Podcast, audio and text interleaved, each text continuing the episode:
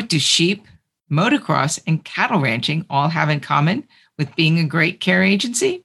Hmm, you might just be surprised. Stay tuned. That's part of our show today. Welcome to Doing It Best with Elder Care Success, where we explore ways to relieve the stress, exhaustion, and overwhelm that we all face in caring for an aging parent, frail spouse, or partner. Fear, frustration, emotional, and financial strain does not have to be your MO. Stay tuned as we dive into different and new ways of finding more joy together with those that we love and care for, and while keeping our feet solid on the ground. Hang tight, there is a better road ahead. Hello, everybody. This is your host, Nancy May. My guest today is Julie Brubaker and Inga Lake, the founders of EPAGA Home Care in Kalispell. Kalispell. Kalispell. Thank you, ladies. Montana. Um, you can tell I'm not from Montana. Otherwise, I would know that. But this show is an extra special because it's a two for one. I have both Inga and Julie, the co founders. Thank you so much for inviting us on. Oh, my pleasure. Actually, there are a few things that caught my attention when I first connected with Julie. And the first was her commitment to doing what was right and best for the people that she knows and her business partner as well. The second was how important it was for both families and women and their husbands to do that. But in fact, the first name of their original organization was called Agape. Agape. Thank you. All right. I'm getting, I'm trying to get this right. yes. My biblical terminology is not perfect. It's a biblical connection, which means love, mm-hmm. and the connection of love of God for man and man for God. And I thought that was especially unique, not in the home care environment, but because I think a lot of home care people or people who are in the caregiving business have that commitment to their patients but the love and the commitment of the elderly and the families that they serve was especially important in the rural areas. And it's often difficult for many of you who are in the rural communities to actually get the support that you need. Those of mm. us that are in more, I'll call it cityfied, not the correct term, actually don't understand that. So, Julie and Inga, it is my pleasure to have you as my guest here today. Thank you so much for having us on. Yes, thank you. You're welcome. Let's get going. What I'd like to do is talk a little bit about the home care business and not so much how you got started, but the difference about what makes a really special aid and companion because we all know what we want for our parents, our spouses, or other loved ones. But this is a business and and I understand that. We all understand that it, it's a value proposition for us, but it's a money making proposition as well for you. But finding the aids from your side is not always easy. Can you kind of tell me a little bit about what makes a great home aid and companion? Well, we always say that you can't make a caregiver, they have to be born with that extra big heart. This is somebody that just loves to serve others. And without that big heart, it's not going to work. You have to really find those people when you're hiring, and they have to absolutely believe in the same culture that you're creating with your business. And ours is a Christian based business, and um, our people have to be on the absolute same belief system as us because home care is really hard for a family just to allow a stranger to come in their house the amount of trust is unbelievable. And so, trust is the big first step. That's why Inga and I do the home visits because we're the business leaders and we have to have that connection with the family immediately or it's not going to work. They have to know they can trust us and by proxy they will trust our caregivers to come in because who we are and the transparency of of what we do. It's really an interesting thing to kind of add on to that. We do recruit for caregivers, but a lot of our like long-term caregivers that have been here from the foundation for whatever reason they just somehow ended up here whether they so they find you. They do yeah. find us. It's really been a do they find you from other agencies or is this something that you think has just automatically been a calling and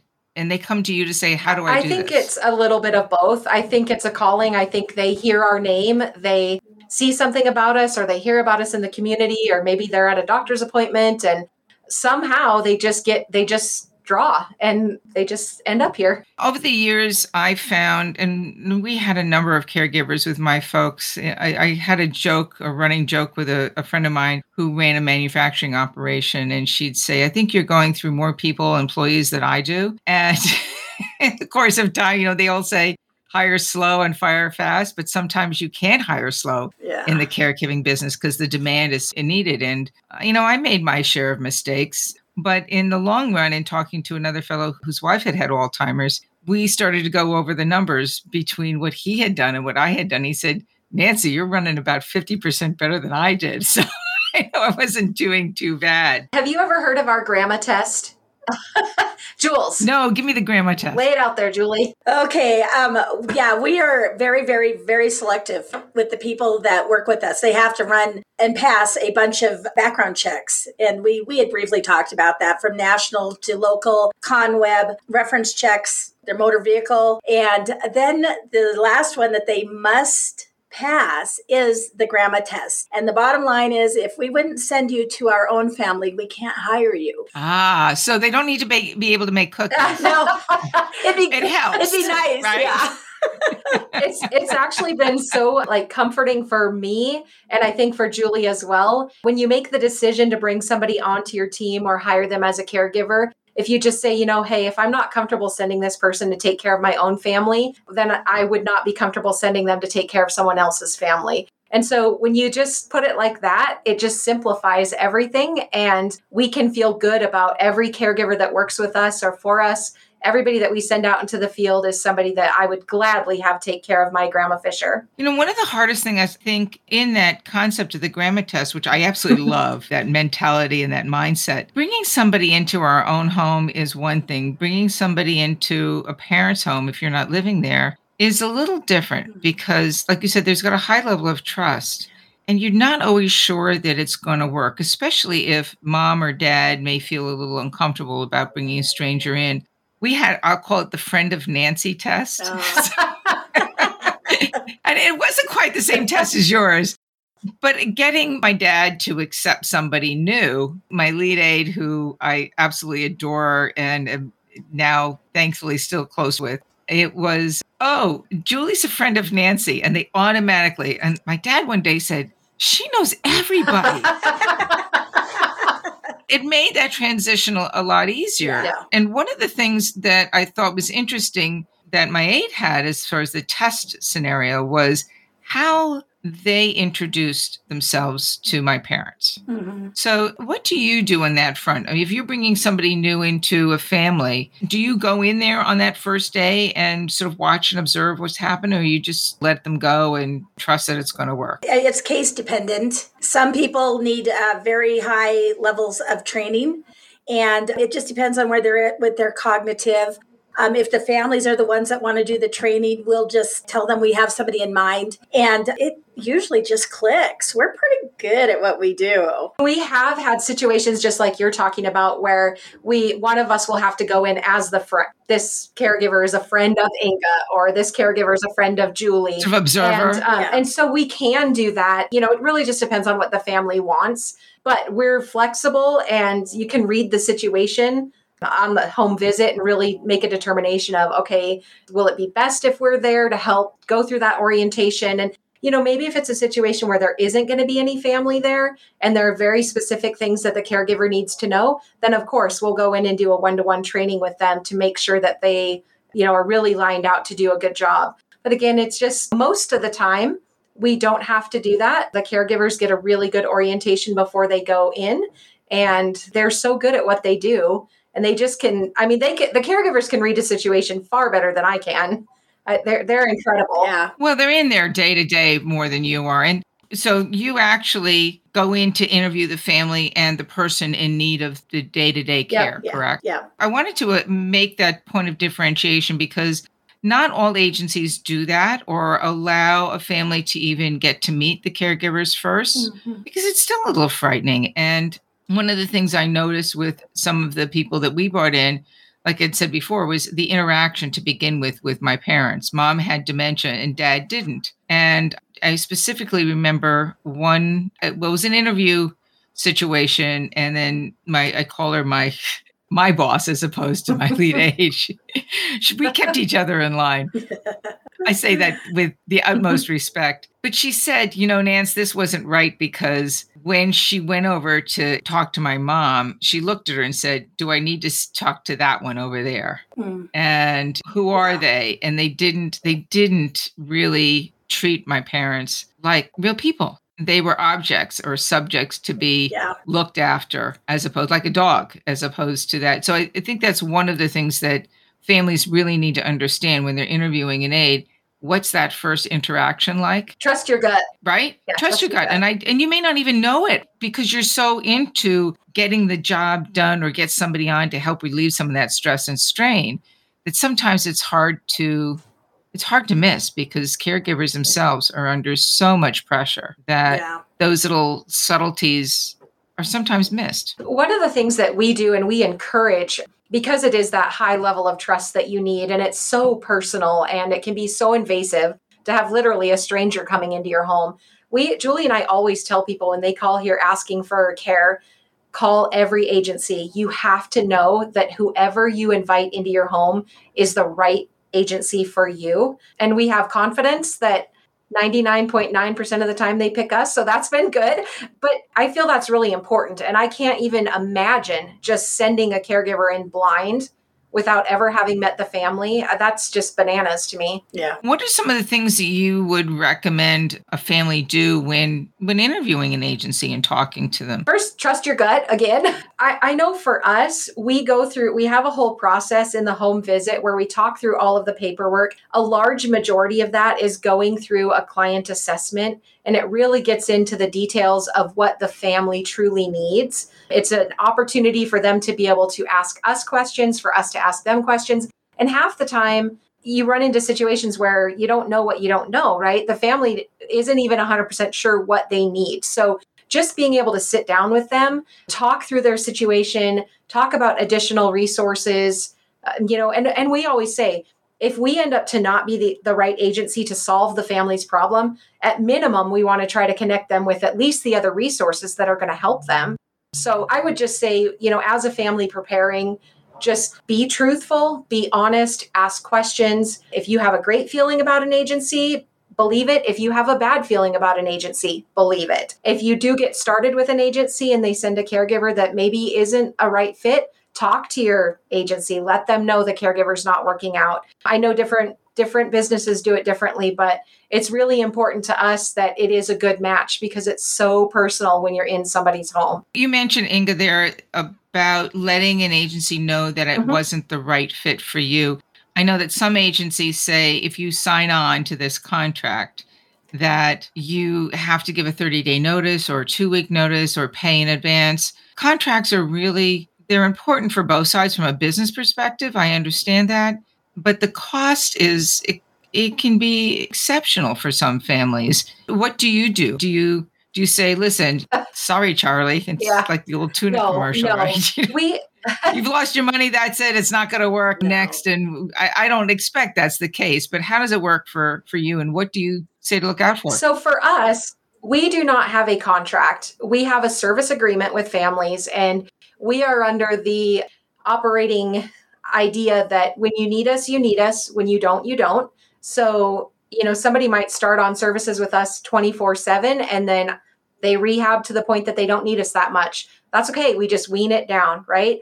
If we start with them and and we're they don't feel like we're doing a good job or we haven't been able to get the right caregiver match, we're going to try to connect them with another agency because we just I mean, I understand the business side of it and I understand we need to make money and we need to be able to pay the bills, but we're we are taking care of people. And yeah. so we are just not going to lock somebody into a contract that says, "Hey, guess what? If you think we're doing a terrible job, too bad. You're still going to pay us for the next 30 days." It's I just that's something that's really been I, I believe strongly in if we do our job and we do it well, then there won't be a need for them to move on. If there's a need for them to move on, then maybe we haven't done our best job. We try to look at that.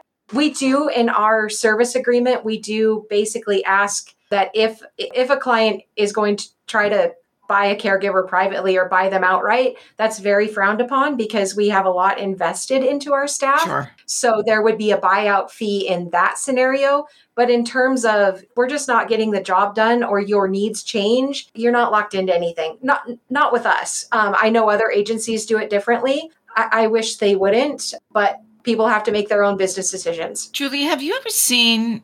This is a tough question. Oh, good. but I'm going to say it anyway. I'm not. I'm not afraid of ask telling, making tough statements. You know me now, right? yes.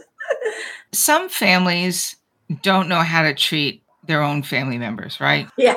I'm going to jump over the cliff and say borderline abuse, if not outright abuse. Mhm. If you see things like that, or have you seen things like that, what have you done? Yeah, immediately one certain family comes right to mind. There was a a, a real sit- weird situation where, um, you know, every family has a story. Every family has stuff, and more often than not, we get right smack dab in the middle of it. And this one family, for whatever reason, the the kids decided that mom was being mean to dad or whatever the case, and they wanted to keep them separated and. It was just a mess. Hmm. And we just had to take it a, a day at a time and work with both to kind of make it happen. And it turned out we were able to get the gentleman home from the facility he had been in. And we had to deal with an irate son. Oh, he was mad. And and some of the kids were happy that dad was home. It was it was hard. It was really hard, but we were able to just not take anything personal. The caregivers that went in there, they just oh my gosh, our caregivers can be so strong. And if they see difficult family dynamics, you just have to go with it and do the best you can for the good of the client. And and that's what we just kept telling the kids, you know, this is really where your dad wants to be. This is where he wants to pass, and that's why we're here.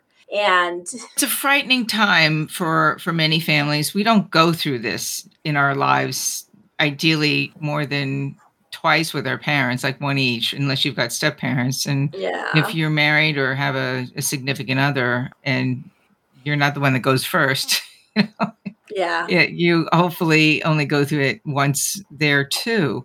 I, I know. Well, and I would go ahead. I, I'm sorry to interrupt. I would just add on to what Julie's saying that in those tough situations, and if we do see any signs of abuse or things like that, we are mandatory reporters. So Right. we engage the right Yeah. different agencies that we need to, whether that's adult protective services or whatever that looks like. We're going to, if it's an ombudsman or we're going to rally the troops, I would say. So the ombudsman will come in in. I know that they're good in care facilities. You've got that Yes, yeah. option. Oh, I didn't realize that they were there in home care. no, we're often in care facilities. Yeah. The reason why I brought that up is because, as you probably are, I'm in a bunch of different groups and I watch and listen to the chatter that's happening. And the anger and the angst of families about what's happening is so disheartening to see. I, I get the pressure and I get the strain, but pulling back and remembering that it's not about us. I mean, it is because we're involved in it, but ultimately, our goal, at least my goal was, and I know it meant many of the, the people that I know and, and have connections to, the goal is to make sure that those final years and maybe days and moments of somebody's life is not filled with Turmoil. fear and anger and turmoil. You're right. Yeah. We don't need the dark cloud and the thunderbolt coming down on You know, us. um, so much of what we do is trying to get people to prior proper plan. And we have a lot of community education that we really try to get out there because people don't need home care till they need home care. They don't even think about us until uh, what 90% of them are in the middle of a crisis and they're like, "Oh my gosh, I'm tired. I need help." So it's about the conversation, really. It really is. Plan and have the conversation. we- I not necessarily plan like a roadmap. Although, if anybody has not read the book by Atul Gawande, "Being Mortal," I highly recommend Mhm. it because it brings in some of that emotional conversation of what to do. Quite frankly, what your own life is going to be like. I think it helps to even think about what you want for yourself in that process. For too. sure. A lot of our education is about self care for the caregiver. When my mom was taking care of my dad, I got to tell you, I wasn't worried at all about my dad because his every single need was met. Mother is the ultimate caregiver. Every his diet, his pills, his intake, his outtake. Oh my word. She was on it. But you know what? I was more worried about her. They actually say, I think it's something like 30% of caregivers will pass before somebody else because of the stress and strain. It's it's so stressful. Yeah. Yeah, we talk to them about how are you? Even when somebody calls us on the phone just to inquire about our services, you can hear it in their voice. And how often does a caregiver get that question from somebody? I'm calling Julie to find out how you are, right? Yeah. Yeah, we ask people when we hear it on their in their voice, we're just like, "Wait a minute. Let's let's stop for a second. How are you?" Actually, I have to laugh because I heard a couple of people ask me that question in the past and I'm like, "What business is it of yours?" and it was well, quite frankly, it was probably my own anxiety that was going up, yeah. thinking I'm not going to use profanity, but I was thinking that way.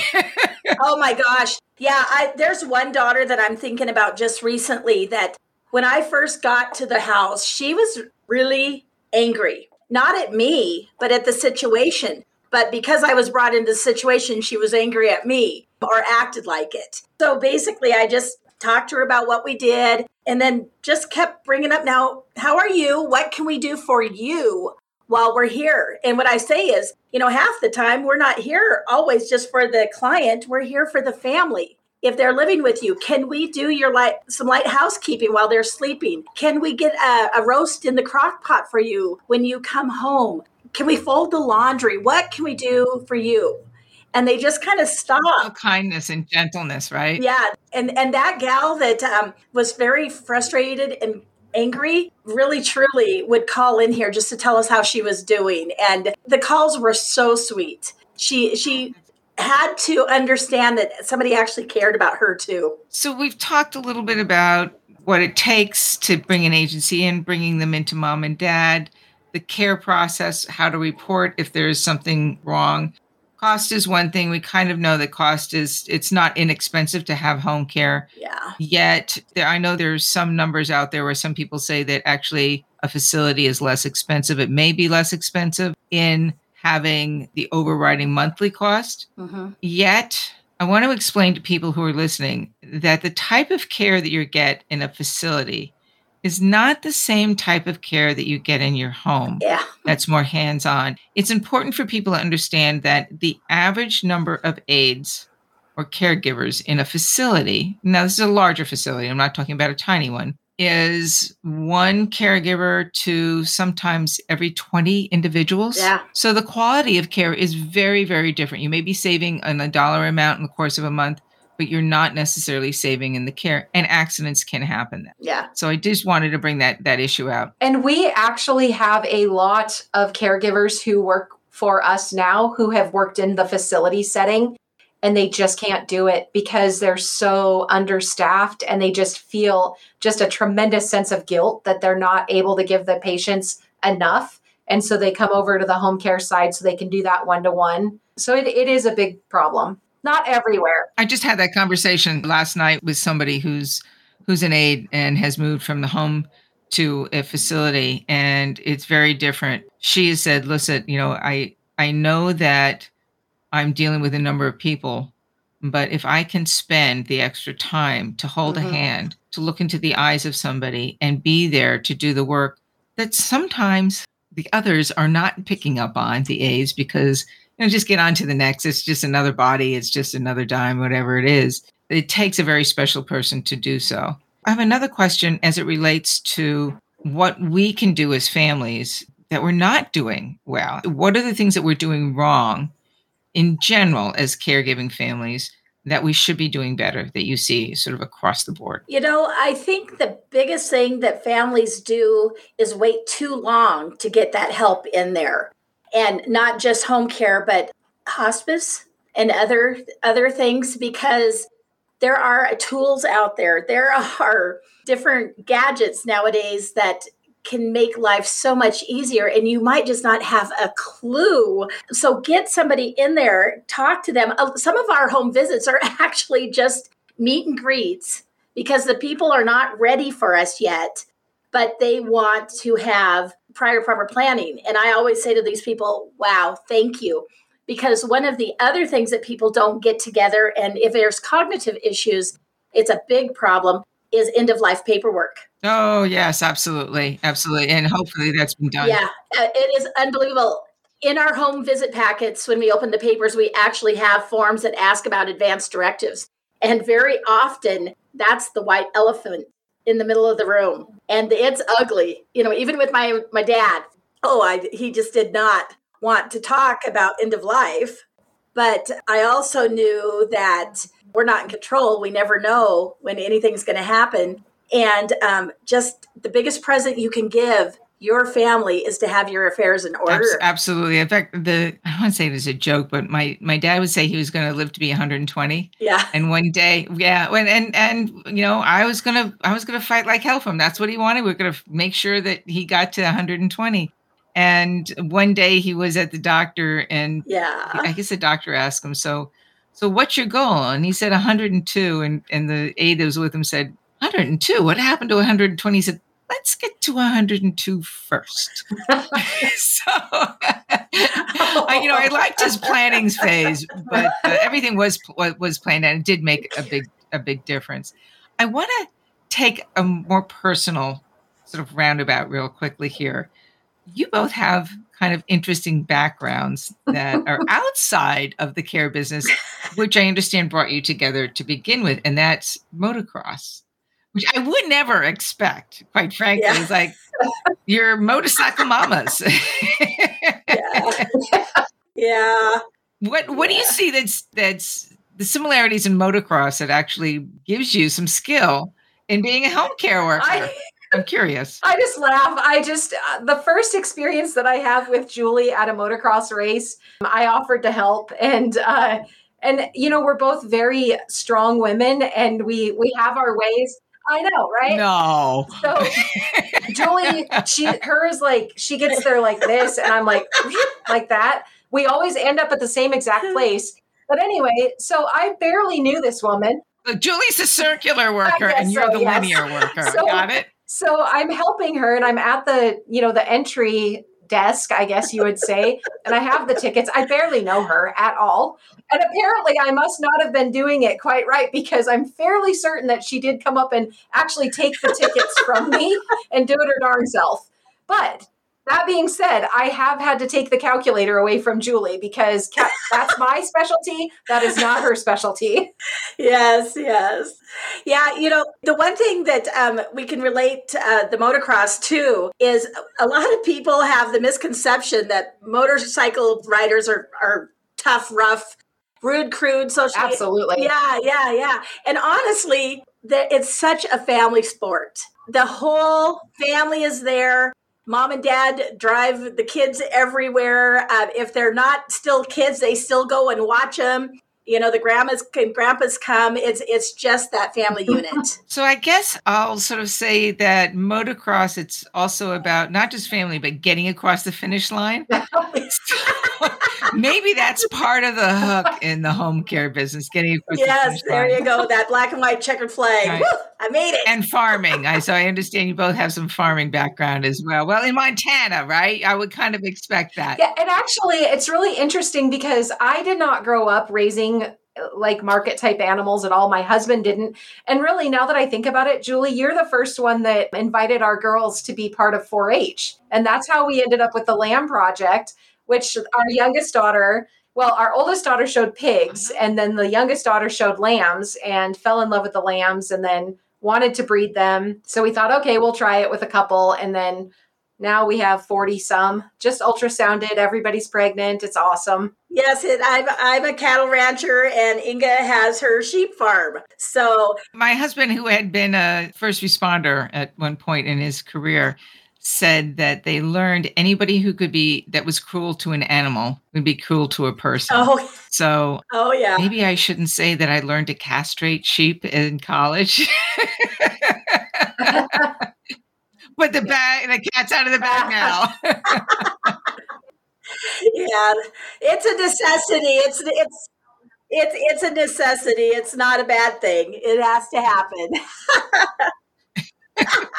Tell that to the sheep. Yeah. And once again, I think that the way that we were raised um, and all of that, it all boils back to the culture. you have to have the right culture and you have to demand that high expectation culture and we we do that and that that's how we are as as successful as we are we have a no bs rule around here obviously like you're saying uh, just obviously inga and i are both very very busy not in just the business but with the farms and uh, the motorcycles and all that we do with our kids.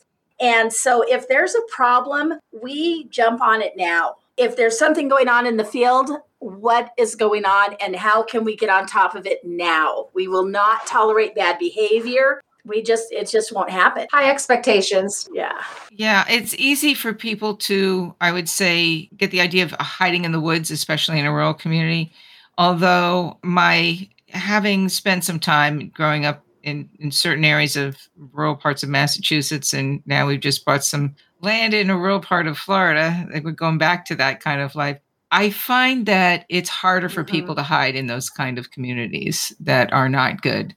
So I'm presuming that that's part of what you're seeing in your home care business and, and what makes it so special. Well, one thing about having a smaller population is you can't talk about anybody because you either know them or you're related to them. so you, you do have to be always, always careful. You, you can't assume anything because it gets both of us into trouble, right?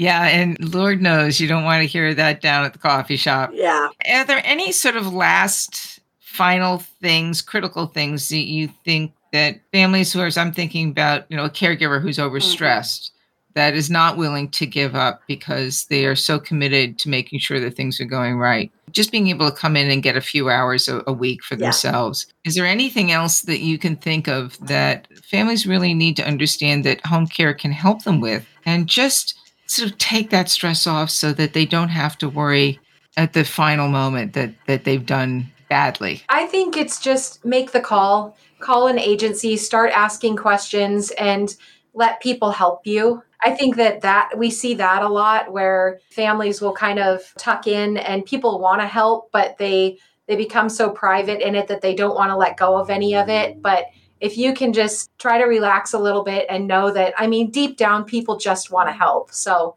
let them do that for you. And if you have questions, again, call, call your agencies, and there's no dumb question. We are here to try to help you find answers and get the best outcome for your family member. So, say asking for help and, and being able to set some boundaries sometimes too. Yeah. Yep. Yeah. Just to expand on what Inga said, you have got to build your village. Who is your village? You know, is it going to be an agency? Is it going to be your church? Is it going to be your physician? You know, who's going to get in there and help you? And then the people that are in the village, you know, there are times that Inga and I don't necessarily help someone, but we know that they're tapped. So we'll send them flowers or we'll do something. And my goodness, if for two seconds you smiled, that's what a lot of our stuff is about is bring joy because life is so hard. You have to have joy every single day. I agree with you. Thank you, Julie and Inga. There, you're two special ladies in Montana, and I wish Florida, Montana were a little closer because I'd be knocking on your door myself. And oh my gosh, one of our very best caregiver, just this beautiful human inside and out. She just moved to Florida. So well, tell her to come on over and say hello. you bet. You bet. Yeah. There's lots of need for help down here, but the need is growing all across the country. Everywhere. So I'm going to give a few last minute tips at the end. If you are caring for somebody and have not worked with an agency, don't wait don't be afraid to say, I'm just taking time to learn what's going on and how to get some answers of when to start. Don't be afraid to ask people for help. It's okay. You are not weak by asking for help.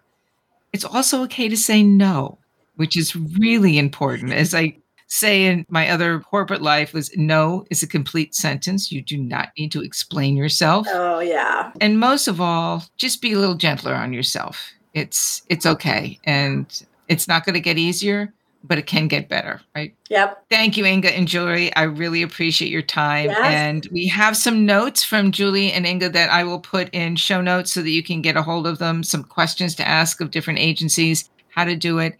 And there's always room for questions. You can post questions in our show and always come on over to Elder Care Success on Facebook. And don't forget, make sure that you plan ahead of time. And it will be it will be better and different if you do so. Just start. Just start. That's right. Take care. Have a great day. We'll talk to you soon. Thank you. This show is sponsored by CareManity, the publishers of How to Survive 911 Medical Emergencies, a step by step guide before, during, and after. For your own personalized free file of life, go to www.howtosurvive911.com. All trademarks, brands, and comments are not intended to be substitutes for medical, financial, or legal advice. Please consult a medical, legal, or financial professional for issues relevant to your own personal situation. This show is produced by CareManity LLC. All rights reserved. Copyright 2021 CareManity LLC.